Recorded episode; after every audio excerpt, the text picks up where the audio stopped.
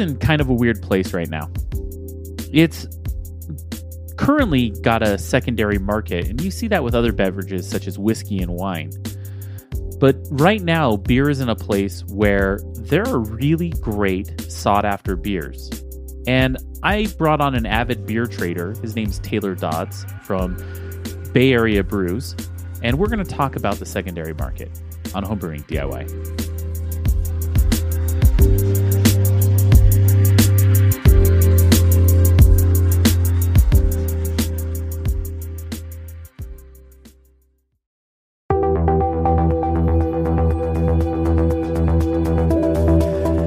Building recipes and taking good notes are two of the key fundamentals of making great beer. This is one of the first things that you learn when becoming a new brewer. I started taking notes on a sheet from my extract kit and then quickly moved to brewing software. I've tried many different types of brewing software and then I found Brewfather. This is the one piece of software that you need for recipes and very detailed brew day notes, as well as fermentation notes. Brewfather also integrates with some of the topics that we discuss on this show, like the Tilt hydrometer, the iSpindel, and Fermentrack. You need no other piece of software than Brewfather. One of the best parts of Brewfather is that you can try it for free. All you need to do is head to our website, homebrewingdiy.beer, and click on the Brewfather banner to sign up for free today. Once again, that's homebrewingdiy.beer and sign up for Brewfather today.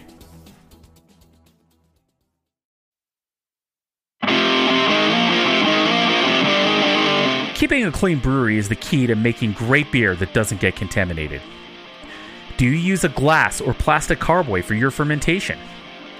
Did you know that getting your carboy clean can be tough, especially removing the krausen ring? Even with traditional carboy cleaning tools, it can take a lot of time and not get your carboy completely clean. Well, today there's a new tool that can easily clean your carboy and do it fast, and that tool is called a scrubber ducky. Scrubber duckies are a new magnetic carboy cleaner that are easy to use and get the cleaning results required in brewing. Drop a magnetic scrubber into your carboy and be able to scrub away all of the grime in that hard to clean krausen. They are no match for scrubber duckies, and you can get yours today at scrubberduckies.com. Once again, head over to scrubberduckies.com.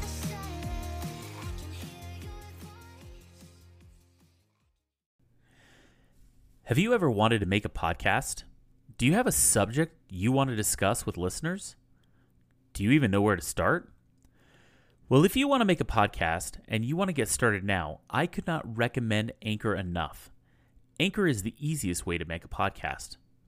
Anchor gives you everything you need in one place for free, which you can use right from your phone or computer. Creation tools allow you to record and edit your podcast so it sounds great. They'll distribute your podcast for you so it can be heard everywhere Spotify, Apple Podcasts, Google Podcasts, and many more. And you can easily make money from your podcast with no minimum listenership. Hey, look, I shopped around for a place to post my podcast, and Anchor was the easiest, most streamlined experience you could ask for. So if you're looking for a place for your new podcast, download the Anchor app or go to anchor.fm to get started. Once again, download the Anchor app or go to anchor.fm to get started.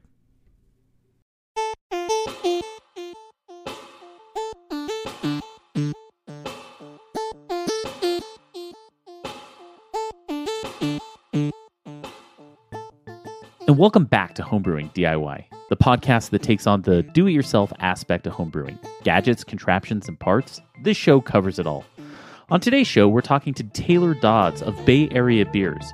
We're going to discuss the beer secondary market and beer trading in general, and how that is really a new phenomenon when it comes to craft beer and the state of craft beer today. But first, I'd like to thank all of our patrons over at Patreon. It's because of you and your monthly support that we keep the show coming to you week after week.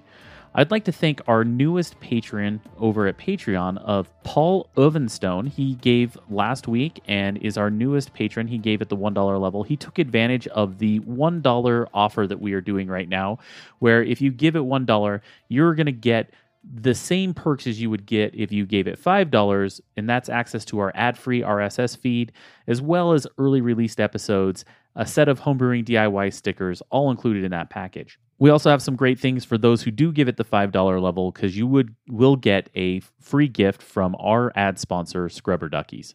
Another way to support the show is by heading over to Apple Podcasts or podchaser.com and writing us a review.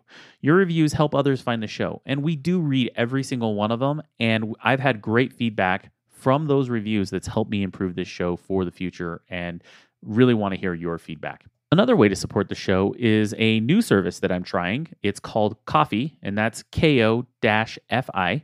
And the idea behind it is it's a one time support. So if you go over to ko-fi.com, and that's ko fi.com forward slash homebrewing DIY, you can just give us a one time contribution of $3. And it really helps. So the idea is buy me a cup of coffee. The last way to support the show is by using our sponsor links. Head over to homebrewingdiy.beer, our website, and use one of our sponsor banners. We're we have such great sponsors such as Brew in a Bag or the Brewfather software. If you use those links, it lets them know that we sent you and then they give us a little bit of money in return. So please support our sponsors by doing so. I have a couple announcements to make. First of all, next week at 7:30 p.m. Eastern Time, we are going to have Rob DeSalle doing our homebrewers roundtable. You can access that by heading over to homebrewingdiy.beer and clicking on the events tab up in the menu of the website. There, you're going to be able to sign up for the Homebrewers Roundtable. Rob DeSalle, if you remember, was episode 23. He was the co author of A Natural History of Beer. He's also a PhD from Yale and a curator at the Museum of Natural History in New York City. It's the American Museum of Natural History in, in New York City. He's really knowledgeable, spent a ton of time working and studying and learning a lot about beer history for this book and he's going to come and talk to anyone who would like to join us. You just have to sign up. It is completely free. And once you sign up, I'll send you a link to the the event and then you can show up and he'll give a small presentation at the beginning and then we'll just do a Q&A. It'll be about an hour, but it's a really great time to interact with one of our show's guests and to learn a lot about beer history. So if you're interested, head over to homebrewingdiy.beer and click on the events tab. Another thing I'd like to announce is that if you're listening to this podcast at launch today on a Thursday, uh, I'm excited to tell you that I'm actually a guest on another podcast. So, if you've ever heard of the podcast Homebrew Happy Hour, which is a great show, Josh and those guys do a really great job they invited me to be on their podcast. So if you listen to this week's episode or episode number 183, I am actually the guest on that show. And we talk about this podcast, my brewing history, and a lot of things that you've probably already heard about me. But it really is a great podcast, and I highly recommend you guys going and check it out. So that's Homebrew Happy Hour, the podcast you can find on anywhere you would listen to your podcasts, and Homebrew Happy Hour, homebrewhappyhour.com a little bit about my brewing and what's going on. I've just brewed a nice, I would call it a golden ale. I did a nice recipe where I mixed a half, I did a 13 pound grain bill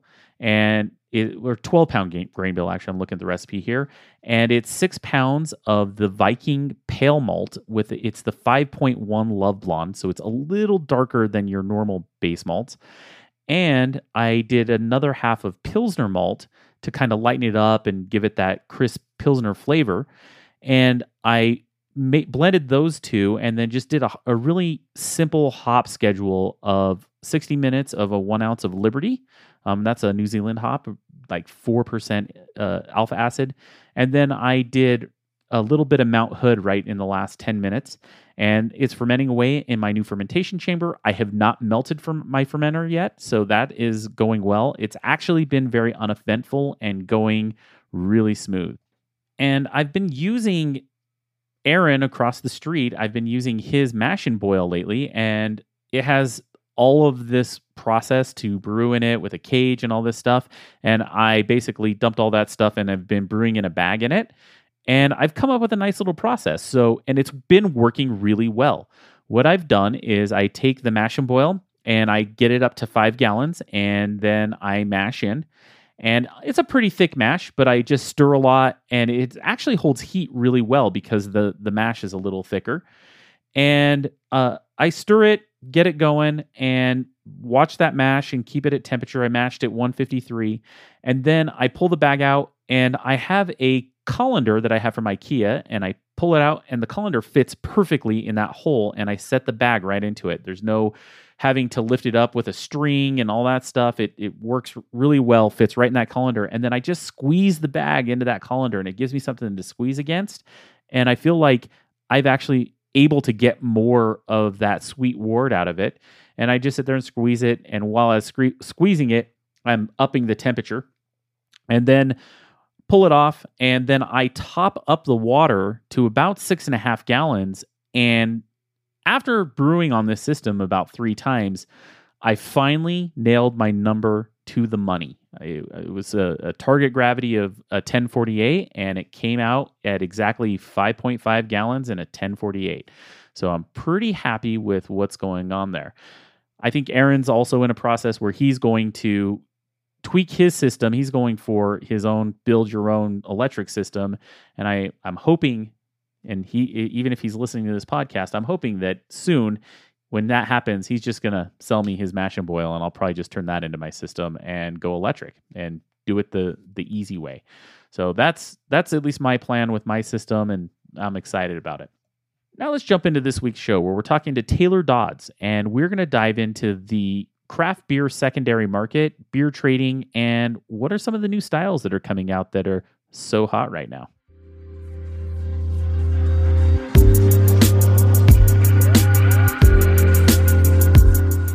I'd like to welcome Taylor Dodds from Bay Area Beers. It's an Instagram account that is really got its finger on the pulse of beers in the Bay Area. Hi, Taylor. How are you? Good. How about yourself, Colter? Excellent let's why don't you tell us a bit about what you do when it comes to beer and kind of fill us in on how you approach beer. Yeah, definitely. So I am not a home brewer, as probably most of your audience is more familiar with, but I am, I believe, what you used to call a connoisseur. Uh, for those who don't know, it's just somebody who enjoys drinking beer, but not necessarily the brewing process. So I am not quite as skilled at that particular art, but I can definitely drink it, and I know what I like, and I know uh, what's popular and what trades well. So really, it's all about just finding what what is it that you have access to, kind of in and around your area, and then figuring out how to leverage that in trades to have access to things that you wouldn't normally have. Awesome. We're now in a place where beer brewing is really hyper local. It's something that when we think about the difference between beers in my area and your area, it's really there are different trends when it comes to things that are happening locally. Why don't you dive into a bit of what's going on in Colorado versus what's going on in San Francisco and how there are also differences? Yeah, definitely. So I think there's some some major trends that I'm sure everyone's aware of right now are things like the hazy IPA, which has taken the country and the world by storm. Uh, both we have excellent um, versions of that here in the Bay Area as well as in Colorado. Breweries like Cerebral, I've been to before out there, is very good. They do a great product. Uh, here in San Francisco and the surrounding area, we have quite a few of them. Uh, to name you know just the ones off the top of my head. There's Cellarmaker, there's Alvarado Street, there's Humble Sea, there's you know the list goes on and on. But that, there's a ton of people doing that style, and that style is very marketable, very um, desirable from anybody. And there's a few there's a few out there who do it very very well. So the obvious ones like Treehouse, Trillium, Other Half, Monkish. These are the ones that you know those are, if you live in and around the areas where you have access to those beers then you're sitting really pretty for the current hype wave of um, hazy ipas the other ones that trade really well right now are the sours so barrel aged sours uh, anything with fruited notes with Brettanomyces, something that you can keep around for a little while that you don't just have to grab and drink right away. And then naturally, the adjunct pastry stouts. Everybody loves those. you know, anything with chocolate, cinnamon, different notes like that trade very, very well.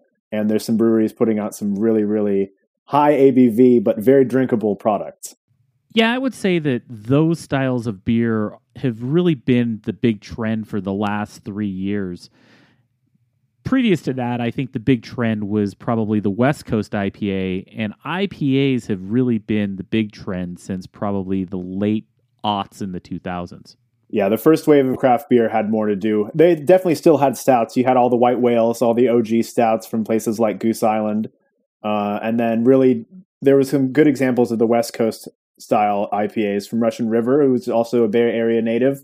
They are still, you know, one of the biggest producers in the area. People still flock from all over to get Pliny the Younger. You know, you can stay in line for eight hours. They have a line out the door for two weeks straight. People coming from all over the world to taste that beer. Even even though it's not the flavor of the month, uh, everybody still has a very big interest in the tradition of the classic West Coast IPA. and you sit down and you pull open the menu and I can't wait till that day happens again. You sit down and you look at a beer menu and you see that they have six or seven different IPAs, all of them hazy. What are the common hop combinations that you see when you see a beer menu like that? Yeah, I think the buzz surrounds anything double dry hopped is a big one. DDH sells very well. Uh, you're looking at you know individual IPAs, double IPAs, even some triples. I think you might be surprised to find a triple uh, that I sent over to you, as well as some collabs. Uh, collabs are a very big thing, but the hop profiles that are very popular right now would be things like Galaxy, Citra, Nelson, when you can get it.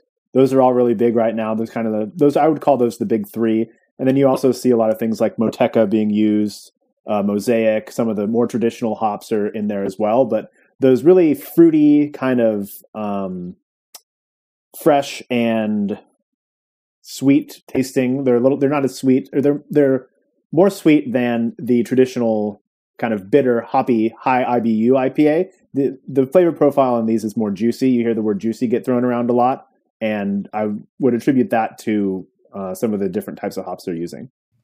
When you're out there trying to figure out like for example, I live in Colorado and you live in San Francisco and you want to know what the hot local beers are and you don't live there, how are you finding that out?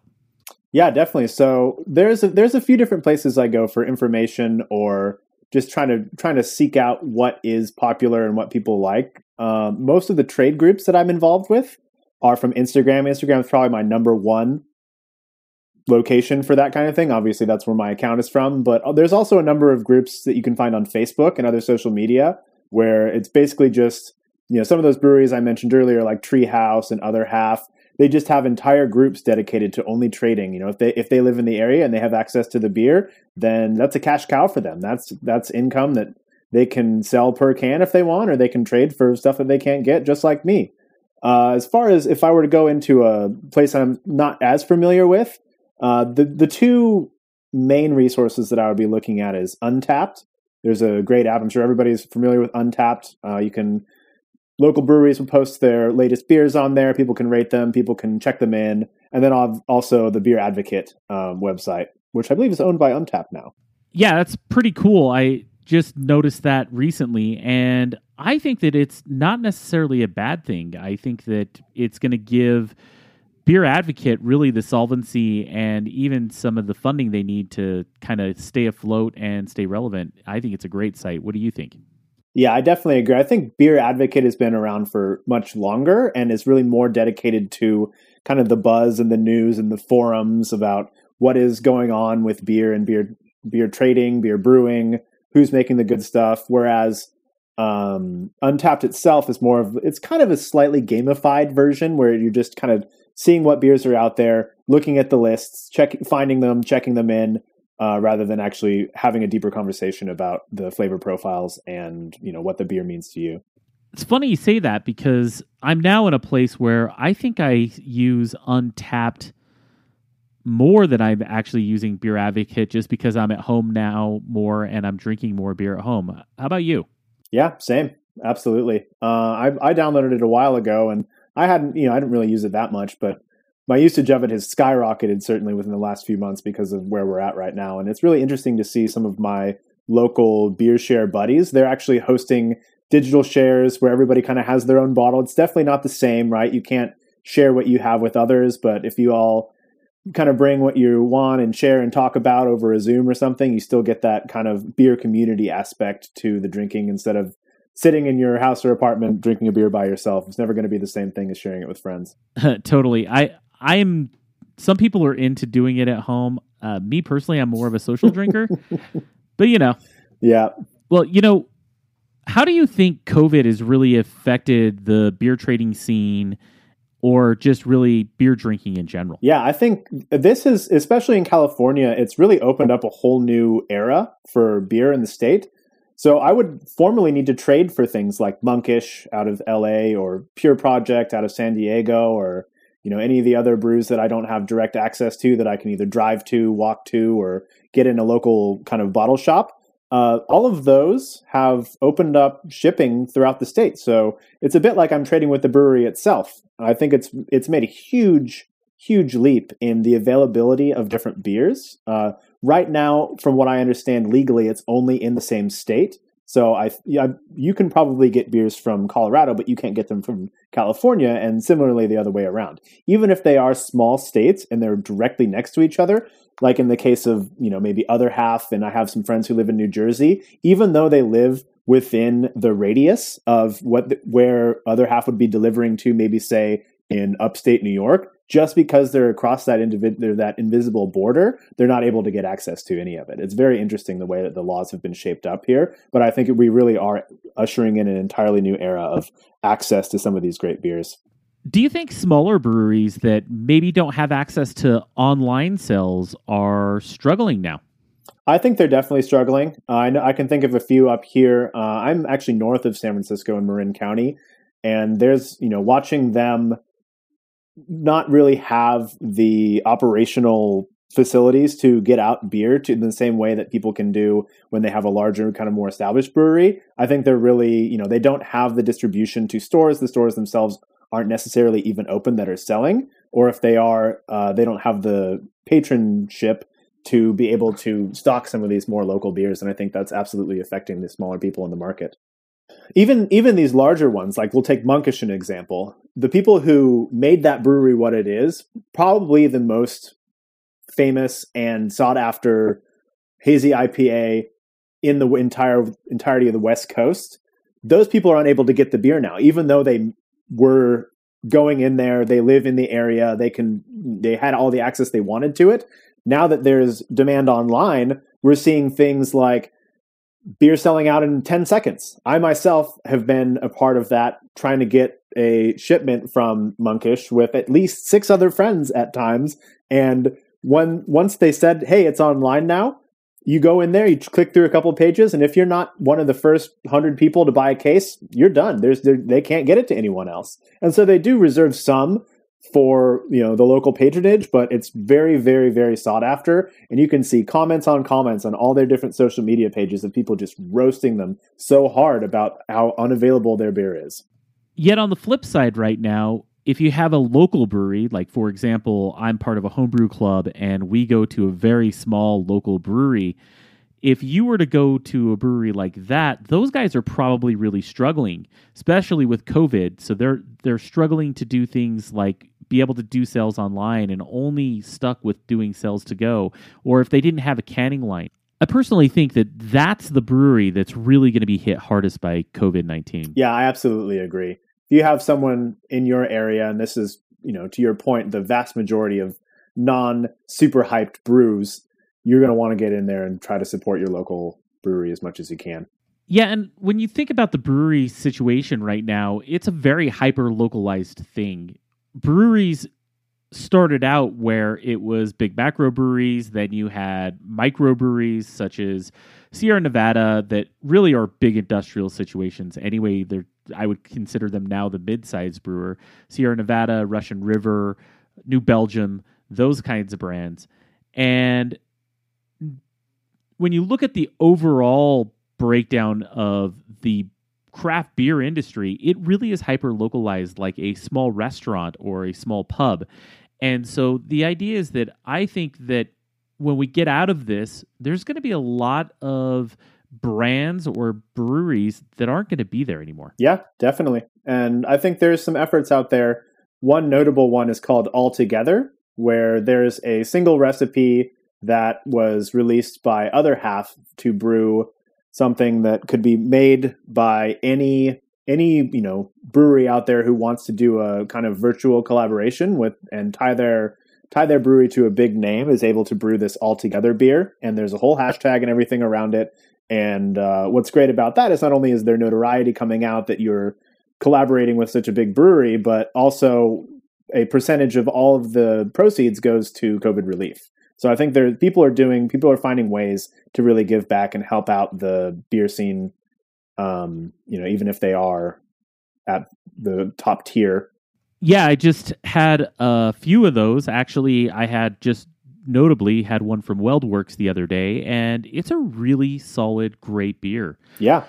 I, I'm really surprised at the quality and the fact that so many different breweries can take that recipe and just nail it. I'm pretty excited about it. I want to quickly switch gears since you and I just did a pretty cool beer trade, and that is actually uh, one of the subjects we're going to talk about today. What would you do if you were saying to somebody, Hey, I want to do a beer trade with you? I know that you live in one part of the country, I live in one part of the country. How do we get one going? Yeah, definitely. I think, you know, you have to agree first of all what you know what what size are you doing if it's just you know maybe a four pack is there a couple bottles thrown in feel out what the other person's taste preferences are and what they have access to in their area and what you're interested in. Um, you and I have traded beer before, and we already kind of knew what was good in each other's places. But you might want to just start by having a conversation and kind of trying to trying to get a lay of the land, or you know, use one of these apps that I mentioned earlier, like untappd or Beer Advocate, to really understand what the local market is and you know even if they aren't the super hype beast brewery understand that one of these smaller ones is probably putting out a great product and listen to whoever it is you're trading for when they say hey this might not have a 4.5 rating with a 30,000 uh, reviews but it, it's something that's close to my heart and that that has a that has a quote unquote secondary market value as well right? So when you're trading with strangers over the internet a lot of the time you just kind of have to go by what the metrics say but when you're trading with friends, absolutely, it's important to you know hear each other out and talk about not just the monetary value of the beer, but when something has a emotional connection with someone, that's gonna that's gonna um, bring up the quality of the trade for sure. I think this is a good time to jump in and talk about the secondary market out there. I've seen a lot of Facebook groups that have popped up around this, and a lot of people out there that are selling beer as a, you know, at a secondary value, well aged cellar beers that you couldn't get anymore. Why don't you talk to us a bit about how you think the secondary market is affecting beer? Yeah, I think it's a it's a controversial topic for sure. I think a lot of brewers speak out against it, and they don't want to see um, their products being oversold or out there being sold for a value that they didn't really attribute to it. It's it's there's no easy answer to me because you know in the example that you just gave, someone had put some additional love into that beer, right? They cellared it correctly. They have been holding on to it for some time. It, it isn't available, so it's it's kind of worth whatever somebody's willing to pay for it, and that is that is you know controversial as I said, but I I don't really sit on one side of the fence or the other. I think there are people out there taking and taking too much advantage of that and really turning it more into a business where they have proxies, they're going to these breweries, they're just trying to get up as many of these hype beers as they can and then store them for, you know, for however long they want to before cashing in on that, which I don't I don't fully agree with, but at the same time, they're also giving that chance to somebody who wasn't able to get the beer to taste that brewery's product and understand more about what's going on um, in that brewery's kind of repertoire. What do you think about it? I agree. It is a pretty controversial topic. And here's my real thoughts on it. I think that beer now is a place where wine was 20 years ago or 30 years ago.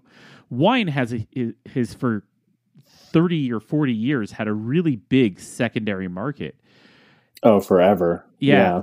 And I also feel like that we're and mar- whiskey now is in a place where it has a huge secondary market, and craft beer is now just to a point to where there are enough brands brands out there. There's enough good quality beer out there.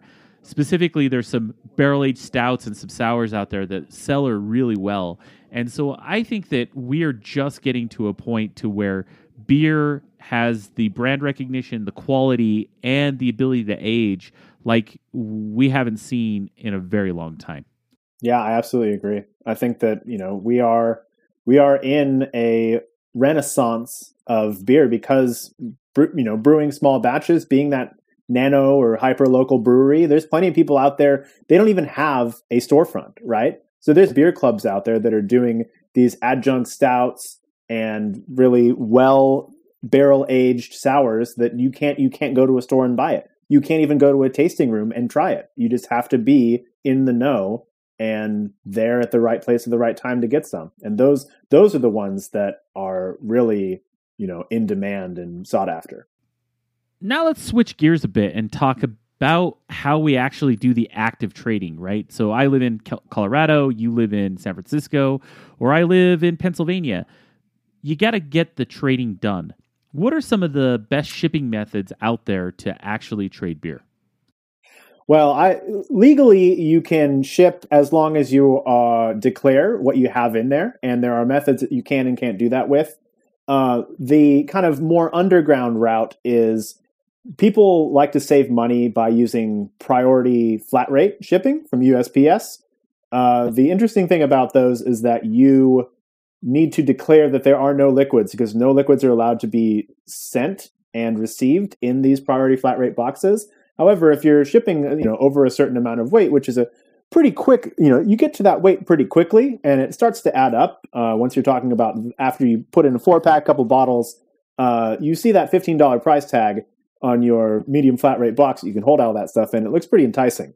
But normally, you are you you know you need to declare what it is you have in there and uh, there's a there's a number of different packaging options even that have sprung up recently mostly out of the wine shipping industry. So i believe you yourself have some bubble mailers uh, there. I know that recently when i've been starting to get some of these sours uh, from breweries in california they actually ship them in wine boxes. So they have wine boxes with a kind of cardboard mold inside that keeps the bottles away from each other and away from the edges and nice and protected. So people will reship in you know whichever box they want, but ultimately the biggest bang for your buck is going to be that priority flat rate uh, as long as you're putting in the right amount of weight. Well, it's funny you say that because when we talk about packaging, one of the, my favorite secrets is to use my Tavour boxes and keep a hold of those and use those for shipping. They are great and they work really well. I, I I need to actually I'm probably the only podcast out there that doesn't have Tavour as a sponsor, but I do actually use Tavour, and those boxes work really well. Yeah, they really are, and I, I have done I have done Tavour. Um, I, the, my most recent box actually came at the beginning of this month, and it was great. I I have never even considered reshipping them, but I, I'm not sure why because they are a company that ships you know volume in these things but i open it up i'm like this is just a box with some cardboard dividers in here how safe can that be i guess the answer is safe enough to run a business around so i should maybe i should start saving those up a little bit what are some of the other shipping services that you might recommend for someone to use i would just generally recommend um, ups and fedex it's just it's the same thing as shipping really anything else you can insure the package if it's some if it's a real if it's one of those bottles like we were talking about which is a whale, as they say. You're going to want to you're going to want to ship it. You know, whoever whoever is on the other side of that is going to appreciate if you're shipping responsibly and making sure that it's well packaged, well maintained, and insured. I think the other tip that I might add to that is making sure that you ship it in a timely manner. Try two day shipping. Don't do ground shipping that's going to take a week. I think that that's really important considering that you want to take a lot of care to keep this packaged beer and get it there safely, but also you want to limit yourself from temperature swings. They can really damage a beer when you have some when you have something that is normally stored cold or something that's super sensitive to temperature having it go from hot to cold hot to cold that could be something that could damage it right Yeah, no, that's you bring up a really good point, which is the faster the better. It limits that kind of exposure. I have personally had beers within the last couple weeks that they weren't even a part of trade. They were something that I went and got uh, from a curbside pickup at a local reputable establishment, and this was a you know a beer that I was excited about. It came from New York. It had uh, very high ratings, a very large amount of uh, reviews. By all means, it should have been you know quite a quite, quite a good beer. However, when I opened it up, I noticed that it was very tainted, and I, I, I am convinced something happened to it in transit, although I cannot prove it. Well, I can use that as another example when you're getting beer shipped to you from countries like Europe. That beer takes a long time to get here, and it's not the same as if you were drinking a beer in that country. And you'll hear it time and time again from people who've traveled to Belgium or traveled to Germany that beer here, even though German, isn't the same. It's true. I think that um, for a long time before the craft beer revolution, the United States was scoffed at in the international beer world because we didn't really have anything that was worthy of you know accolade. But however, these days, um, some might say the tables have turned in the same way they did with wine, in that there are some microbreweries in the United States making world class beer that is you know coveted from those same countries who might have turned their nose up previously. Well, it's funny you say that because right now, if you go to Europe, specifically, like if you go to countries like Sweden that have their own classic styles, they, and you go to a brewery, there's a lot of breweries there now making American hazy IPAs. Hazy IPAs have taken pretty much the whole world at this point, and that is something that you're seeing in other countries. So, but let's let's kind of switch gears here. I want to ask you a question. I want to ask you about the slushy beer. so slushy is another one of those kind of uh, hype beers, so to speak. There's a few. There's a few breweries out there doing them. Um, notably, 450 North and Burley Oak, and a couple others that make this extremely fruit mashed Berliner Weiss. I guess we can call it and it is it's another one of those beers out there that's pretty contentious some people swear by them they love them they have a lot of um, you know lactose in them to give it that chewy mouth feel they have a lot of the berry or stone fruit or other you know mash in there but it's something that if you were to if you were to give it to somebody who knows and loves a sour beer they would probably you know consider it a drain pour. However, it's something that is just red hot right now, and it's flying off the shelves and flying out of breweries at a rate that I've never really seen from something that I you know I think it's all right. Well, it's funny how when you think about beers starting trends, there's so many that maybe they start a trend, but then they end up not really becoming something. For me, I would say that would be the black IPA right now. When you think about it, there's a lot of breweries out there that, in I would say five or six years ago, we were trying to make this beer a thing. They were they were making these black IPAs, and some were actually really good styles. And I'm sure there is a brewery out there that makes a killer black IPA, and that is their thing, and they're well known for it. But it was like you saw them on menus everywhere for a really long time, and then all of a sudden they didn't sell and they were all gone in an instant.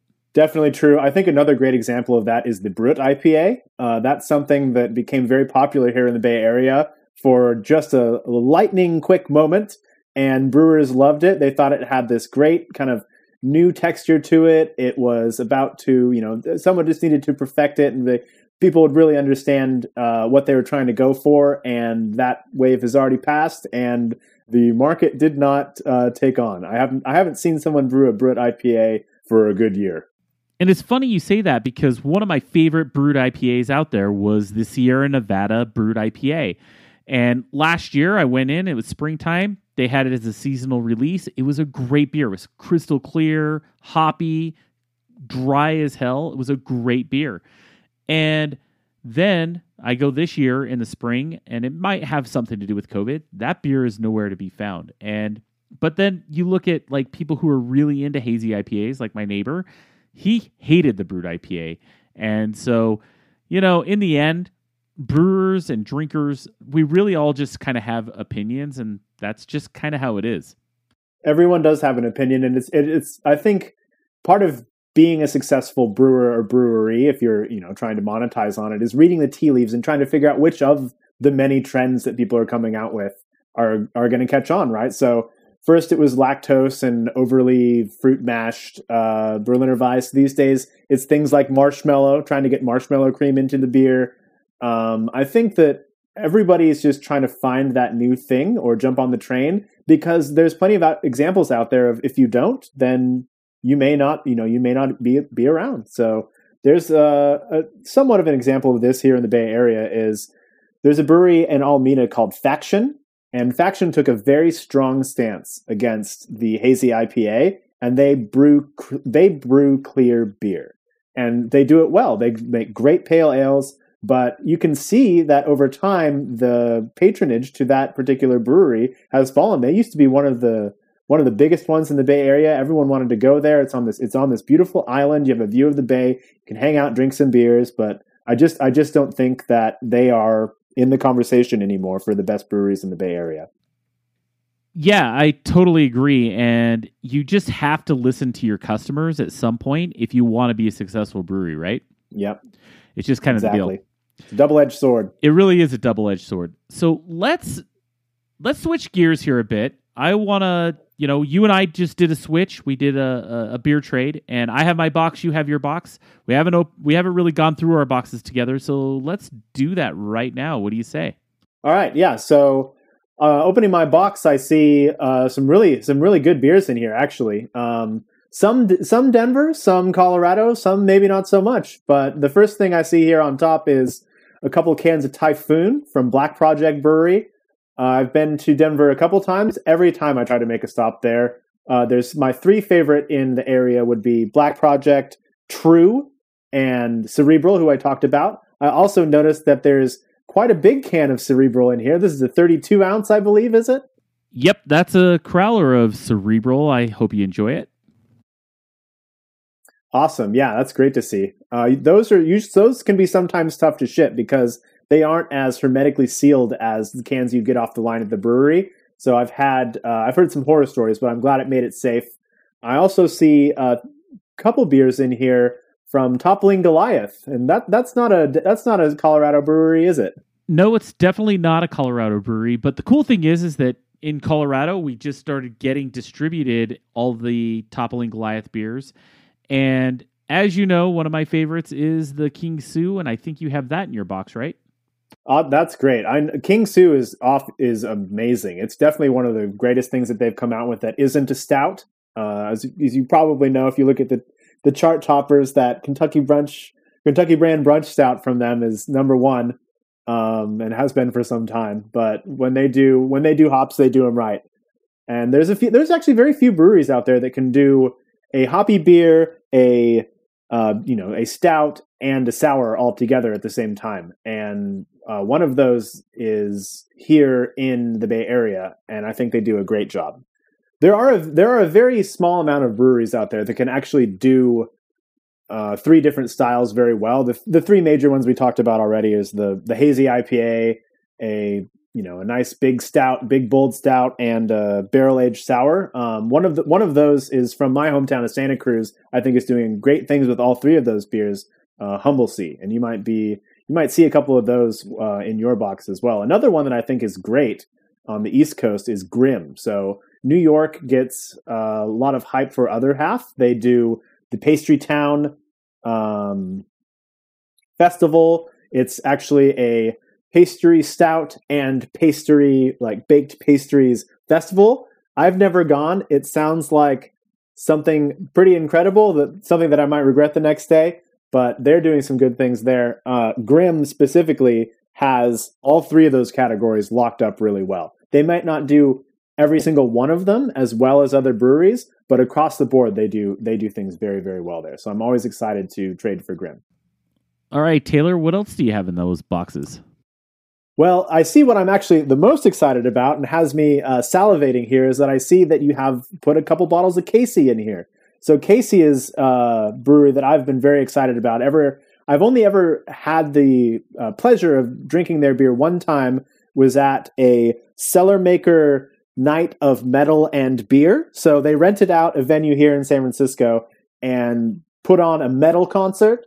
And in that concert, it was also a beer festival. So you could go around and get beers from different places. They had all kinds of great stuff. They had Horus, they had Monkish, they had Cellarmaker, they had Casey, and I didn't I wasn't super familiar with it at the time, but I had one of their barrel aged sours that evening, and man was it good. And I see that the one that you've actually put in here is my favorite type, which is a peach. So I'm I'm a guy who's very interested in the stone fruit uh, sours, and over the berry types, this is this is really what I look for. I think it ages so well. I'm you know I'm going to be putting it in my cellar. I'm going to be definitely holding on to it for a pretty good amount of time, letting letting the tart components meld into the sweet, letting it all get nice and happy in there, and make sure that you know when I'm drinking it, it's a different experience than it would have been if I were to just open it right away. And I think the really having the patience to age your beer well, especially with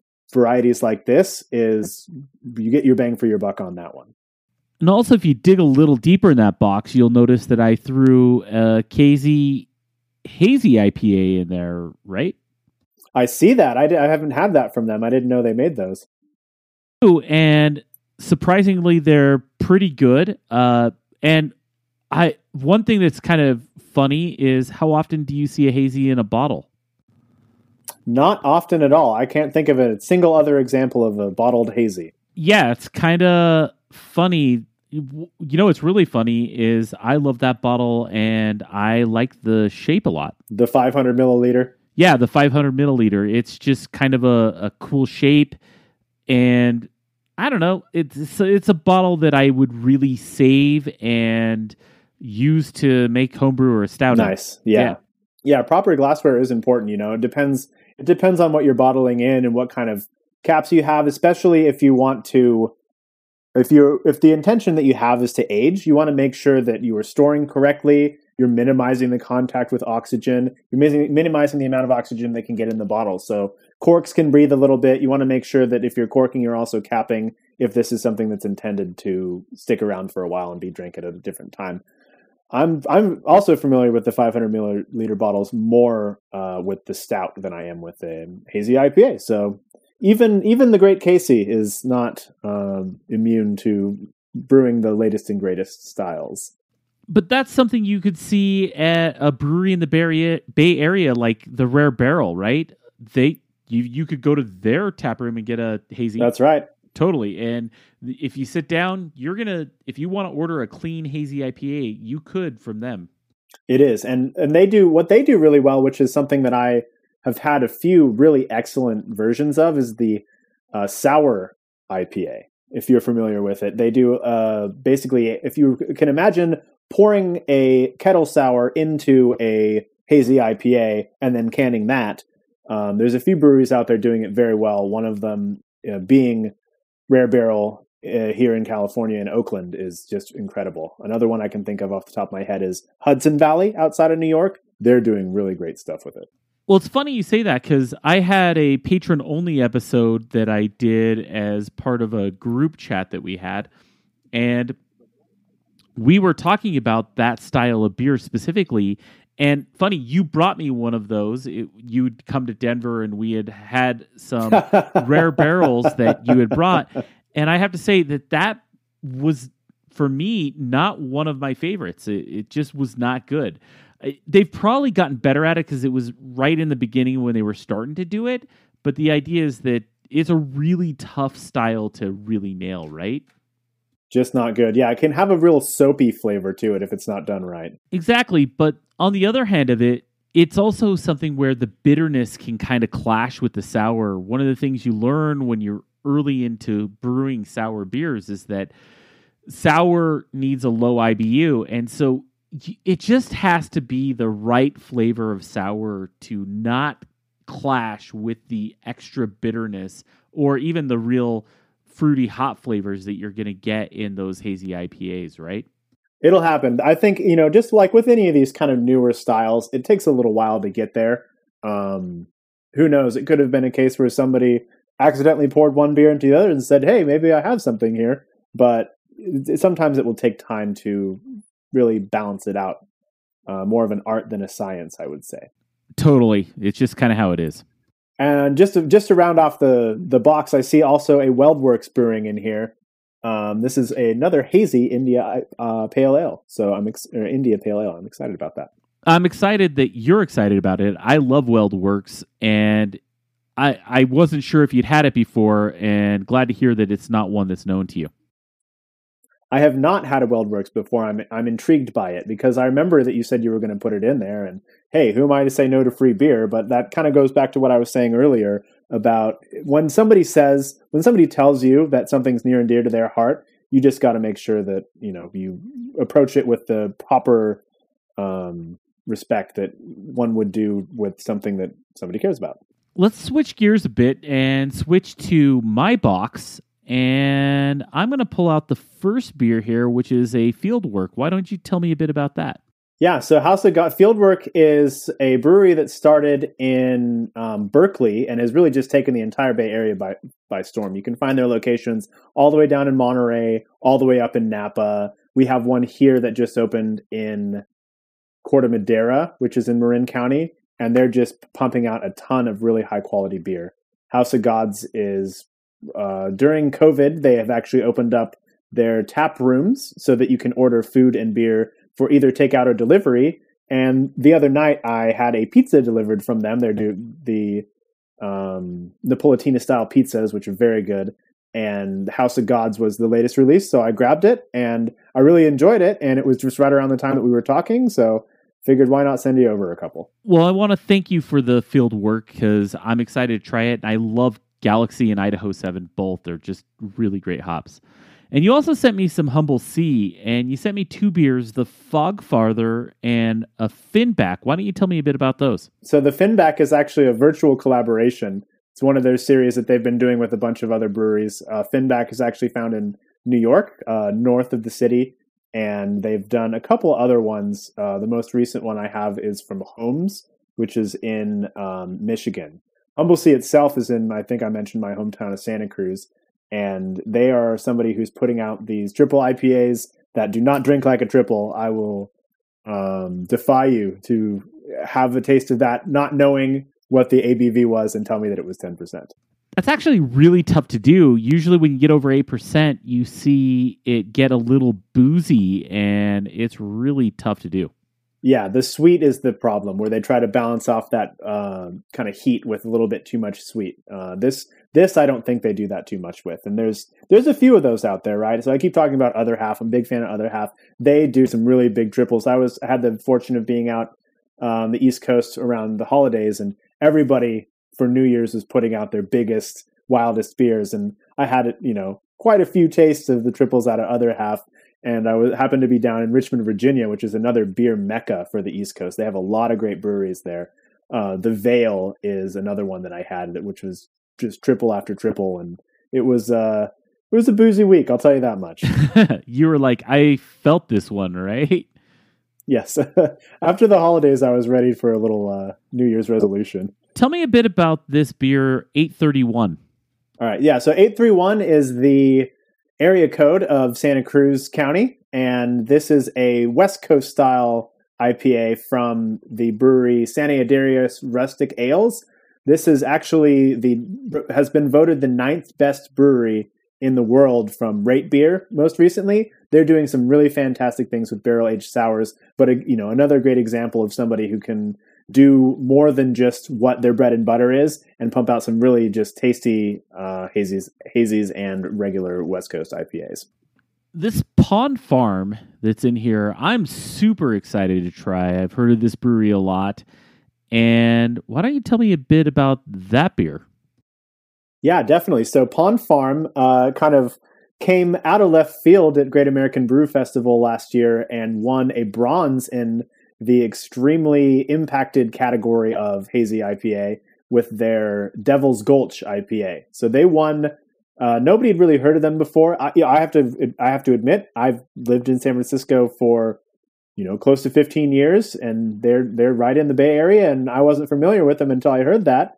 Um, since then, they have really taken off in the area, and they've been doing a lot of great stuff Uh, this is their Double Devil, which is the double IPA version of their award-winning uh, Devil's Gulch IPA. So you sh- I think you'd be really happy with that one.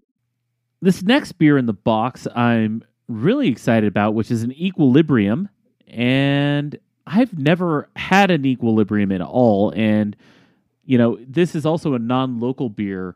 Why don't you tell me a bit about this beer? Yeah, fluctuation. Uh, we just we got a we got a shipment of those kind of hit the Bay Area not too long ago, and I've been very impressed by everything that they put out. So you should be excited about that as well.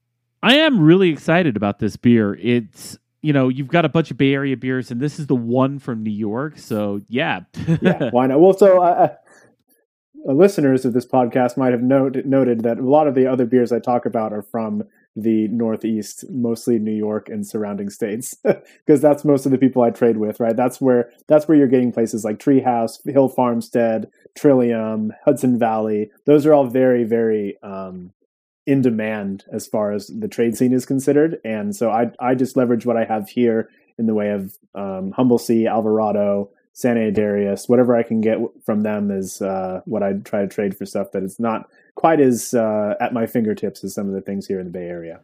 Well, I'm pretty excited to drink one of these beers. Let's uh, crack one. What do you say? Yeah, let's open it up. I'm going to go for this uh, Typhoon here, um, just because there's two of them. I have a cold one in front of me right now. This is the Black Project uh, sour wheat ale with blood orange and blueberry. So I mentioned I'm more of a stone fruit, but uh, blood orange and blueberry sounds good enough for me. It's really just the tartness of things like raspberry that sometimes I find a little bit a little bit too much on the tongue versus something that I can really feel with my whole mouth. Do you want to say anything about it? Yeah, the first thing I would like to say is the first thing you're going to notice about that beer is the nose. It's got an amazing, amazing nose on it, and it's it's Brett, but the Brett isn't that like barnyard. It is, but it is just a touch of hay. You'll really, really, really dig it. All right. Well, I'm going to crack it here. Oh yeah, I love that sound. Don't we all? Oh yeah, I can definitely smell it. The wheat ale is coming through big time which isn't always true with with a sour like this, especially a fruited one. Yeah, and it's not really overdone, especially because you don't like berries and you more in, are into stone fruit. This one is really well executed. It's it's not overly tart. The color is very interesting as well. It's not what I was expecting. It's really more of a it's like a pink, almost grapefruit color as it comes into the glass here. I'm pouring this into my Moonraker Brewing Anniversary Teku, as glassware is very important. Oh yeah, I'm gonna let the uh, let the bubbles settle a little bit here. It wasn't my greatest pour, but how about what are you going to be opening? I'm going to open the Fieldwork. This is, as I pour it out, a bit. It's a it, it's hazy. It's, it's it's got a really nice color. I I could smell the gal- galaxy, the Idaho Seven. Really get the galaxy nose on it, and I'm really digging the mouthfeel. Uh, this is this is definitely is really good. So I'm noting that the uh, ABV of this Black Project is 4.5, so a little low, but that's not too bad for a sour wheat. Let me give it a try here.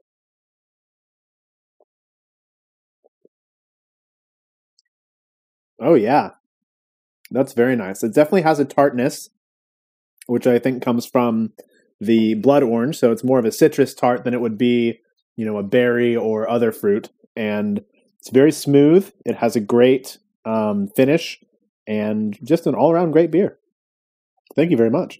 Yeah, this is a this is a nice light day drinker for sure. I could I could see having this on the beach.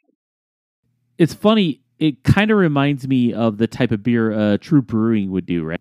Yeah, it does. I think TRVE TRVE does a lot of really good things with uh, hoppier um, sours like this. Well, not that this is hoppy, but they they do um, they do they have a lot of uh, saison vibe, and they do, they, they use Brett very uh, expertly in their beers. Yeah, they do, and they count a lot of their sours as well. They do. They do. I was surprised by. I think theirs were probably one of the first canned sour I ever had, actually. And this Fieldwork, as I'm tasting it, is got a really nice round mouthfeel, and it's not overly sweet. I think one of the problems with the local breweries that I get here in Colorado, or a lot of breweries that do hazies, is that they tend to get that ABV bumped up, and the sweetness overtakes everything. Yeah, I agree. I think, and they, I think, you know, brewers will use that to tone down the heat in those higher higher ABV. Um, they try to balance it with sweet, and I don't think for me that's I, I like a drier beer just kind of in general across the board. So it's not it it doesn't do it for me when they when they move in that direction with the flavor. I think a lot of it has to do with the, when you have a high B, ABV beer, you're also going to end up with a lot of residual sugar. The beers that you're looking at right now for example, if you started a really high gravity, such as like a 1080 or a 1090, you're going to finish it in the 1020s. And that's just kind of the deal with the style, right? Yeah. Yeah. I think uh, we're on the same page there. Well, Taylor, I want to thank you for coming on the show this week. I think that we had a good time tasting some beers, trading some beers, talking about beer trading, talking about the trends in craft beer. And yeah, it was a really good time. Yeah, it's been a real pleasure. Thanks a lot, Culture. Great to talk to you.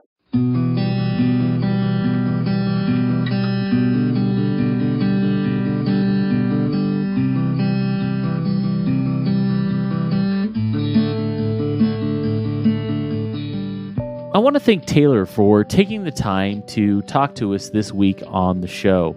If you want to find Taylor, you can head over to his Instagram account. That's bay.area.beers.